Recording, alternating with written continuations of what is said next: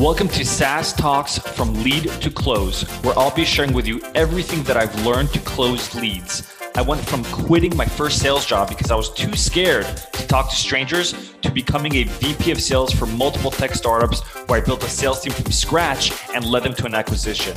I'll teach you how to schedule more demos on your calendars, close at least 50% of your demos, and build a pipeline large enough so you're always hitting quota. If you're looking to scale, then turn the volume up.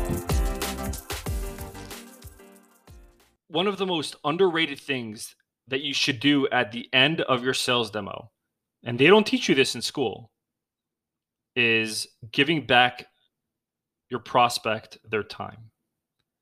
So if you have a 30 minute, 60 minute, 45 minute demo blocked off, once you've done everything that you need to once you've covered all the main things right? You've covered the pricing you've went all you've went through all the features and outcomes you've talked about next steps. Once you're done with all that if there is time left on the calendar whatever amount of time even if it's 20 minutes or 15 minutes whatever it is end the demo early.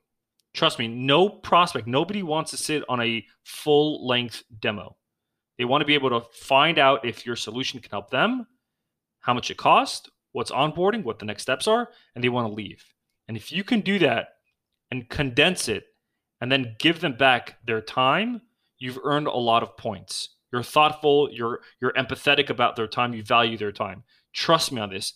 If you can give back time, give it.